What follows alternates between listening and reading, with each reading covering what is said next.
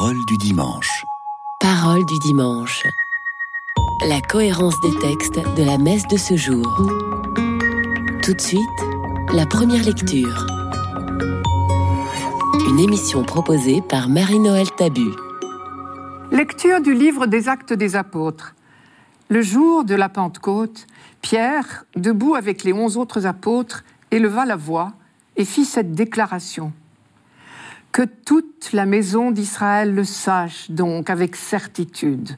Dieu l'a fait Seigneur et Christ, ce Jésus que vous aviez crucifié. Les auditeurs furent touchés au cœur.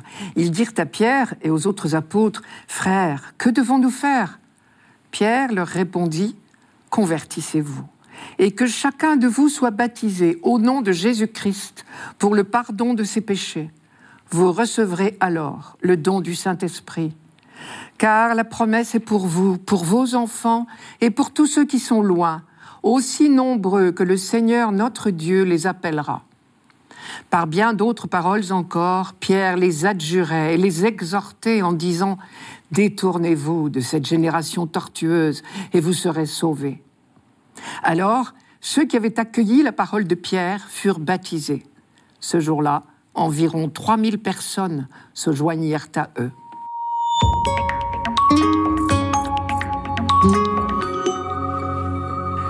Nous continuons la lecture du discours de Pierre à Jérusalem au matin de la Pentecôte. Parce qu'il est désormais rempli de l'Esprit Saint, il lit à livre ouvert, si j'ose dire, dans le projet de Dieu. Tout lui paraît clair.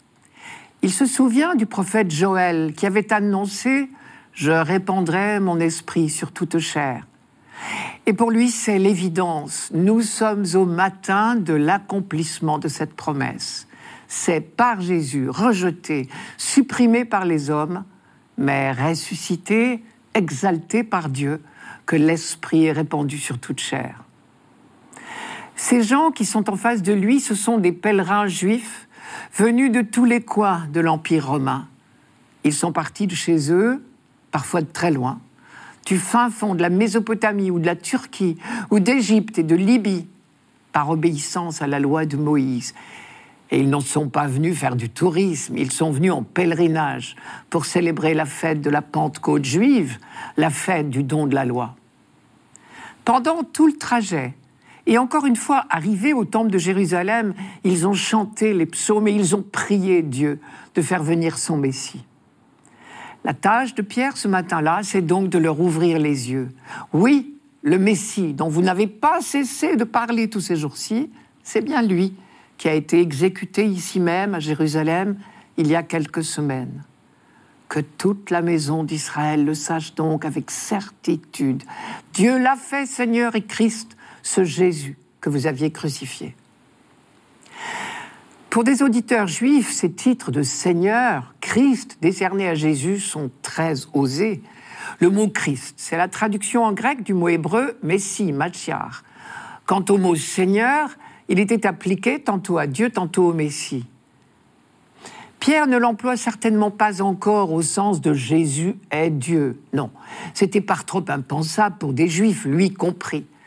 Mais il veut bien dire par là, ce qui est déjà considérable, que l'homme de Nazareth est le Messie attendu. C'est donc faire reposer sur Jésus toute l'espérance d'Israël. Or, si de très bonne foi, des quantités de contemporains de Jésus ont pu vouloir sa mort, c'est que son caractère de Messie n'était pas du tout évident. Les auditeurs de Pierre, nous dit le texte, furent remués jusqu'au fond d'eux-mêmes. Là, ils ont touché, on touche plutôt, le mystère de la conversion. Ils étaient venus à Jérusalem en pèlerinage, donc le cœur ouvert, certainement. Et Pierre a su toucher leur cœur. Et il pose la même question très humble qu'on posait à Jean-Baptiste sur les bords du Jourdain. Que devons-nous faire? Et la réponse est la même également, tout aussi simple, tout aussi humble. Convertissez-vous.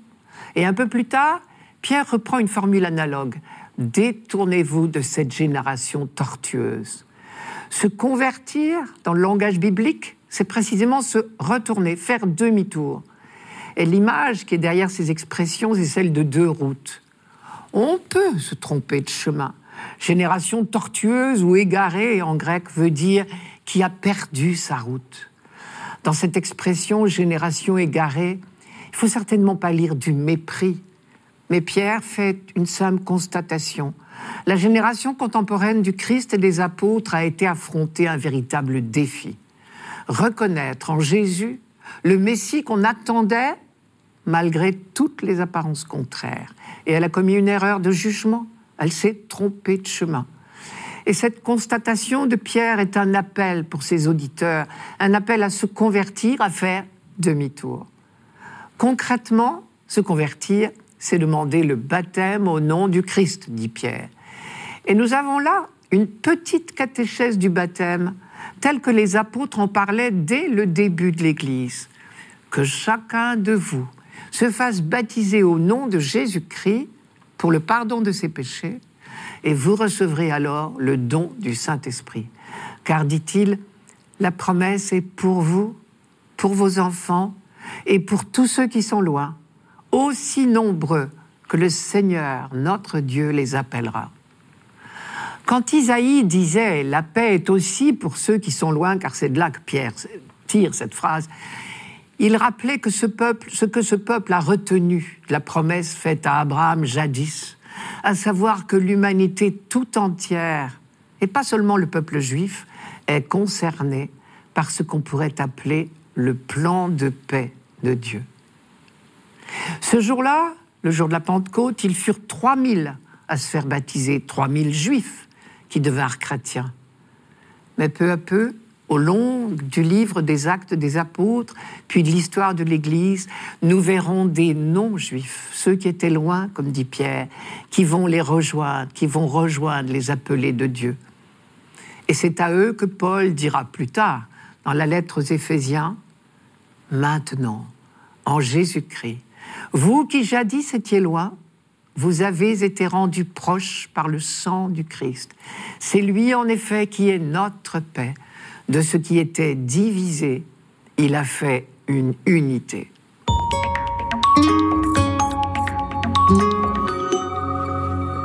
Radio Notre-Dame. Parole du dimanche. Parole du dimanche. La cohérence des textes de la messe de ce jour. Tout de suite, le psaume. Une émission proposée par Marie-Noël Tabu. Psaume 22. Le Seigneur est mon berger, je ne manque de rien. Sur des prés d'herbes fraîches, il me fait reposer. Il me mène vers les eaux tranquilles et me fait revivre. Il me conduit par le juste chemin pour l'honneur de son nom. Si je traverse les ravins de la mort, je ne crains aucun mal, car tu es avec moi. Ton bâton me guide et me rassure. Tu prépares la table pour moi devant mes ennemis, tu répands le parfum sur ma tête, ma coupe est débordante. Grâce et bonheur m'accompagnent tous les jours de ma vie. J'habiterai la maison du Seigneur pour la durée de mes jours.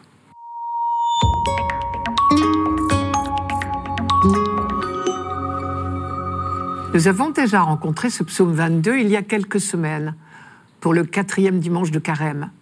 Et j'avais insisté sur trois points, je vous les rappelle. Premier point, comme toujours dans les psaumes, c'est d'Israël tout entier qu'il est question, même si la personne qui parle dit je. Deuxième point, pour dire son expérience croyante, Israël utilise deux comparaisons, celle du Lévite, qui trouve son bonheur à habiter dans la maison du Seigneur, et celle du pèlerin qui participe au repas sacré qui suit les sacrifices d'action de grâce. Mais il faut lire entre les lignes. À travers ces deux comparaisons, il faut entendre l'expérience du peuple élu qui vit dans l'émerveillement et la reconnaissance pour l'alliance proposée par Dieu. Troisième point, les premiers chrétiens ont trouvé dans ce psaume 22 une expression privilégiée de leur propre expérience de baptisé.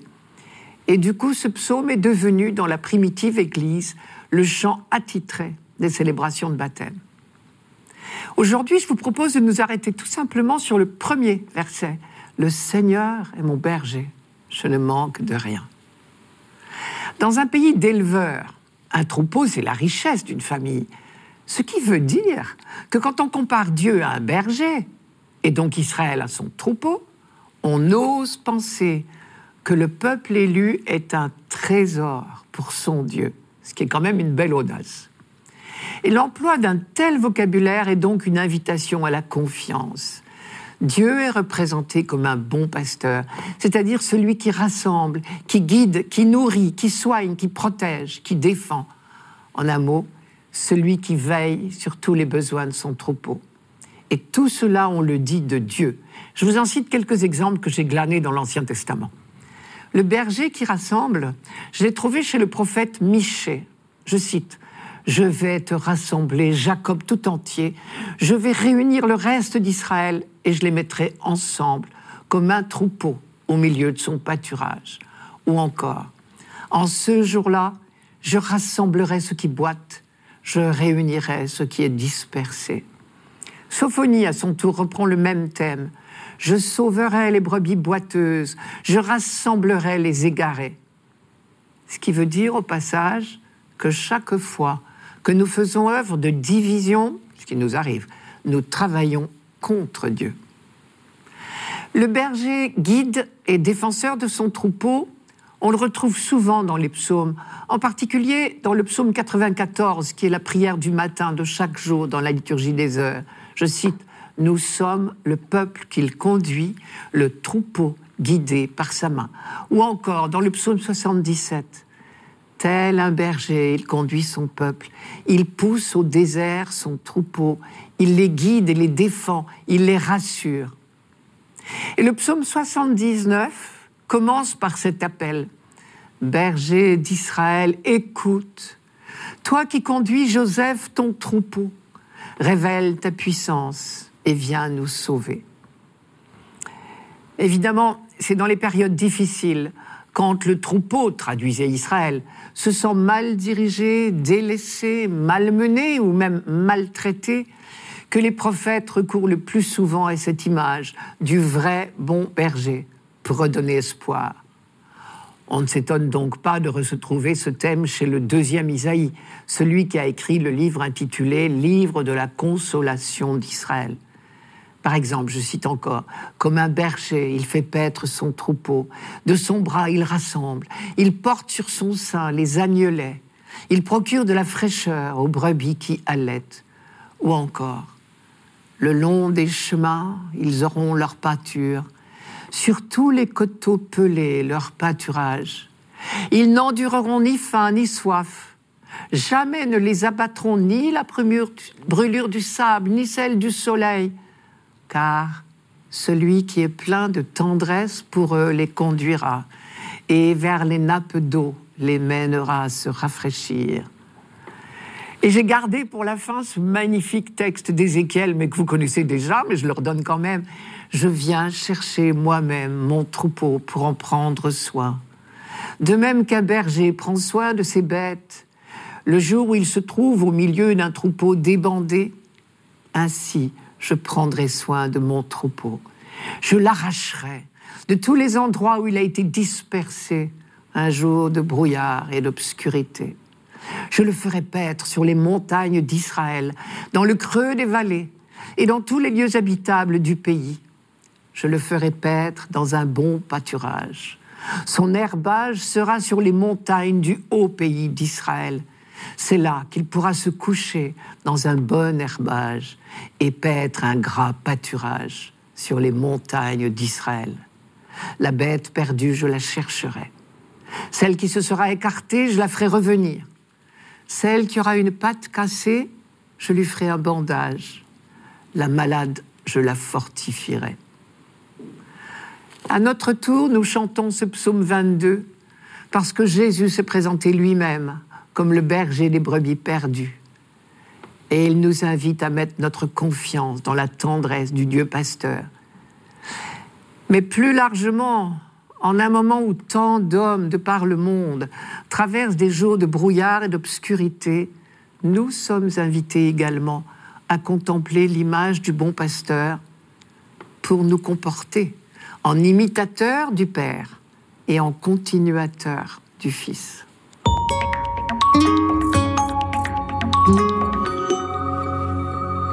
Dieu Notre-Dame. Parole du dimanche. Parole du dimanche. La cohérence des textes de la messe de ce jour. Tout de suite, la deuxième lecture. Une émission proposée par Marie-Noël Tabu. Lecture de la première lettre de Saint Pierre apôtre. Bien-aimé, si vous supportez la souffrance pour avoir fait le bien, c'est une grâce aux yeux de Dieu. C'est bien à cela que vous avez été appelés, car c'est pour vous que le Christ, lui aussi, a souffert. Il vous a laissé un modèle afin que vous suiviez ses traces. Lui n'a pas commis de péché. Dans sa bouche, on n'a pas trouvé de mensonge. Insulté, il ne rendait pas l'insulte. Dans la souffrance, il ne menaçait pas, mais il s'abandonnait à celui qui juge avec justice. Lui-même a porté nos péchés dans son corps sur le bois, afin que, morts à nos péchés, nous vivions pour la justice. Par ses blessures, nous sommes guéris. Car vous étiez errants, comme des brebis, mais à présent, vous êtes retournés vers votre berger le gardien de vos âmes.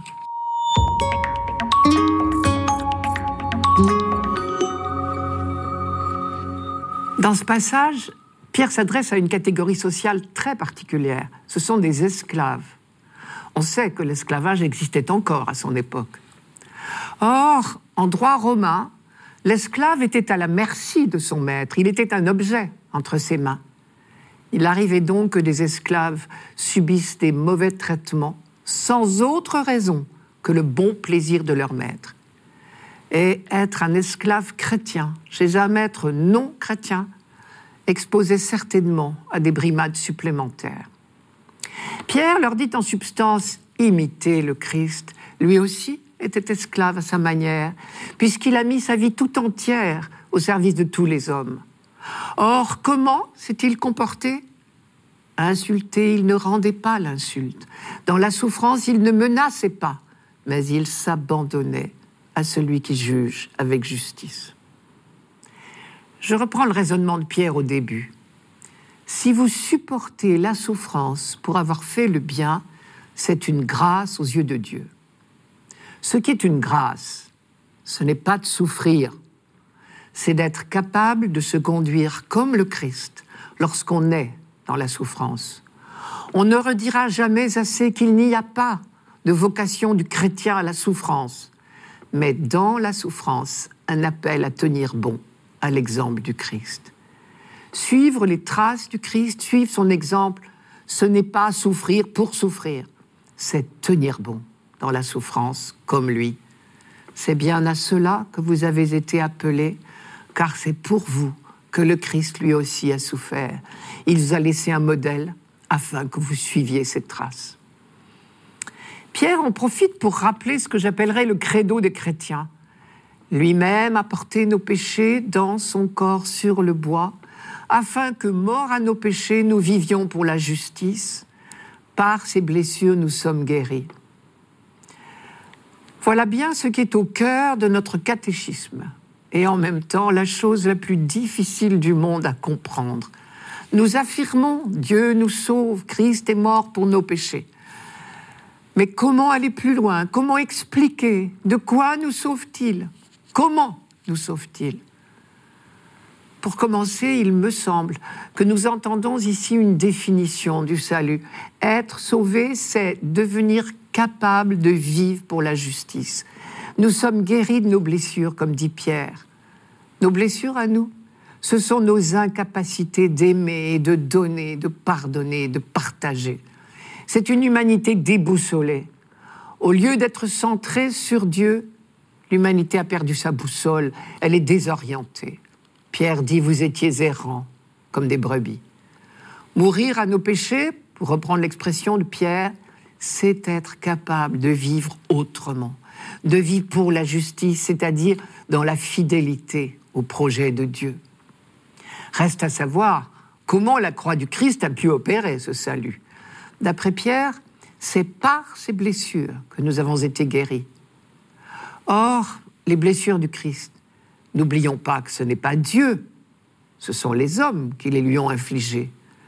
Le Christ est mort parce qu'il a eu le courage de porter témoignage à son Père, de se comporter en homme de prière et de paix, de s'opposer à toute forme de mépris ou d'exclusion. Mais le Père dont il parlait ne répondait pas à l'image que s'en faisait la majorité de ses contemporains.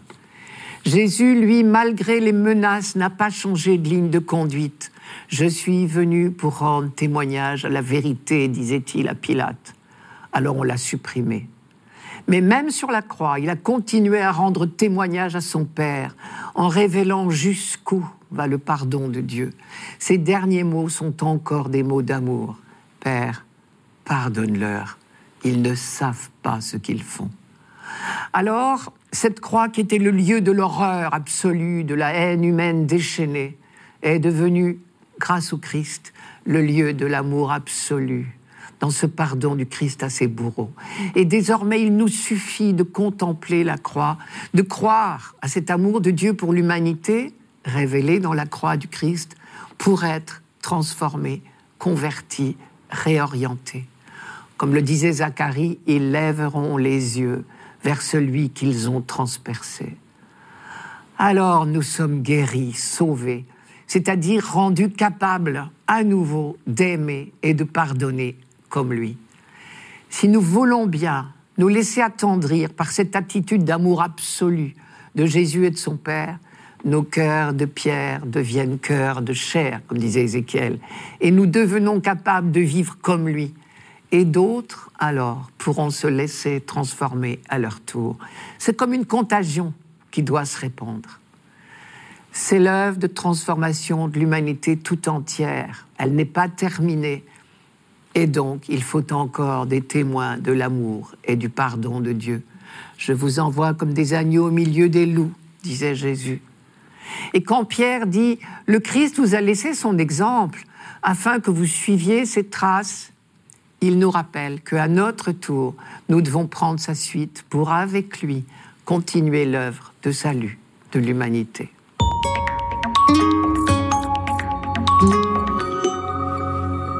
Radio Notre-Dame. Parole du dimanche. Parole du dimanche. La cohérence des textes de la messe de ce jour. Pour finir, l'Évangile. Une émission proposée par Marie-Noël Tabu. Évangile de Jésus-Christ selon Saint Jean. En ce temps-là, Jésus déclara Amen, Amen, je vous le dis. Celui qui entre dans l'enclos des brebis sans passer par la porte, mais qui escalade par un autre endroit, celui-là est un voleur et un bandit. Celui qui entre par la porte, c'est le pasteur, le berger des brebis. Le portier lui ouvre et les brebis écoutent sa voix. Ces brebis à lui, il les appelle, chacune par son nom, et il les fait sortir. Quand il a poussé dehors toutes les siennes, il marche à leur tête, et les brebis le suivent, car elles connaissent sa voix. Jamais elles ne suivront un étranger, mais elles s'enfuiront loin de lui, car elles ne connaissent pas la voix des étrangers. Jésus employa cette image pour s'adresser aux pharisiens, mais eux ne comprirent pas de quoi il leur parlait. C'est pourquoi Jésus reprit la parole. Amen, Amen, je vous le dis. Moi, je suis la porte des brebis. Tous ceux qui sont venus avant moi sont des voleurs et des bandits, mais les brebis ne les ont pas écoutés. Moi, je suis la porte. Si quelqu'un entre en passant par moi, il sera sauvé. Il pourra entrer, il pourra sortir et trouver un pâturage. Le voleur ne vient que pour voler, égorger, faire périr. Moi, je suis venu pour que les brebis aient la vie, la vie en abondance.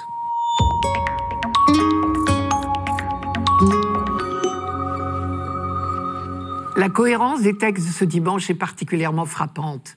Le psaume, puis la deuxième lecture, et maintenant l'évangile nous transportent dans une bergerie. Le psaume comparait la relation de Dieu avec Israël à la sollicitude d'un berger pour son troupeau. Il disait Le Seigneur est mon berger, je ne manque de rien. Sur des prés d'herbes fraîches, il me fait reposer. Dans la deuxième lecture, Saint Pierre comparait les hommes qui n'ont pas la foi en Jésus-Christ à des brebis perdues. Il disait Vous étiez errants comme des brebis, mais à présent, vous êtes revenus vers le berger qui veille sur vous. Et ici, dans l'évangile de Jean, Jésus développe son long discours sur le bon pasteur. Ce genre de réflexion était très familier aux auditeurs de Jésus, parce que tout d'abord, il y avait de nombreux troupeaux en Israël, bien sûr, et ensuite, parce que les prophètes de l'Ancien Testament avaient pris l'habitude de ce genre de comparaison. Je ne retiens qu'une phrase du prophète Isaïe qui insiste sur la sollicitude de Dieu envers son peuple. Je cite, Celui qui est plein de tendresse pour eux les conduira, et vers les masses d'eau les mènera à se rafraîchir. Et enfin, du futur Messie, on disait volontiers qu'il serait un berger pour Israël. En même temps, les prophètes ne cessaient de mettre en garde contre les mauvais bergers, qui représentent un véritable danger pour les brebis. Et Jésus, à son tour, s'inscrit bien ici, dans ce registre. Il dit à la fois la sollicitude du berger pour ses brebis et le danger que représentent pour elles les faux bergers. Ces thèmes familiers, il les reprend dans l'évangile de ce dimanche sous la forme de deux petites comparaisons successives, celle du berger puis celle de la porte. Il prend la peine de les introduire l'une et l'autre par la formule solennelle Amen, Amen, je vous le dis. Or, cette expression introduit toujours du nouveau. Et justement, le thème du berger était bien connu. Alors où est la nouveauté? D'autre part, Jean précise que ces deux paraboles sont adressées aux pharisiens. Jésus leur a raconté la première, mais nous dit Jean, ils ne comprirent pas ce que Jésus voulait leur dire. Alors Jésus enchaîna sur la deuxième. Pourquoi les pharisiens n'ont-ils pas compris la première? Peut-être tout simplement parce que de toute évidence, Jésus laisse deviner qu'il est lui-même ce bon berger, capable de faire le bonheur de son peuple. Et eux, se voir avaler du coup au rang de mauvais berger. Ils ont donc parfaitement compris ce que Jésus veut dire, mais ils ne peuvent pas l'accepter.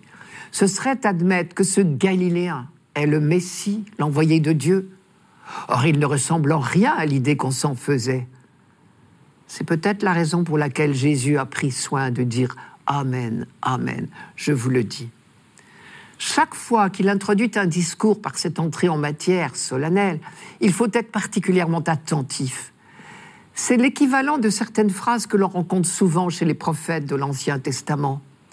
Quand l'Esprit de Dieu leur souffle des paroles dures à comprendre ou à accepter, ils prennent toujours bien soin de commencer et parfois même de terminer leur prédication par des formules telles que oracle du Seigneur ou ainsi parle le Seigneur. Même ainsi mis en garde, les pharisiens n'ont pas compris ou pas voulu comprendre ce que Jésus voulait leur dire. Mais ils persistent. Jean nous dit, c'est pourquoi Jésus reprit la parole. On devine la patience de Jésus qui lui inspire cette nouvelle tentative pour convaincre son auditoire. Je suis la porte des brebis. Si quelqu'un entre en passant par moi, il sera sauvé. C'est une autre manière de dire qu'il est le Messie, le Sauveur. Par lui, le troupeau accède à la vraie vie. Moi, je suis venu pour que les brebis aient la vie, la vie en abondance. C'est presque une confidence. Jésus nous dit pourquoi il est venu.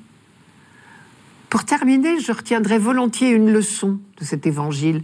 Jésus nous dit que les brebis suivent le berger parce qu'elles connaissent sa voix. Derrière cette image pastorale, on peut lire une réalité de la vie de foi. Nos contemporains ne suivront pas le Christ, ne seront pas ses disciples si nous ne faisons pas résonner la voix du Christ, si nous ne faisons pas connaître la parole de Dieu.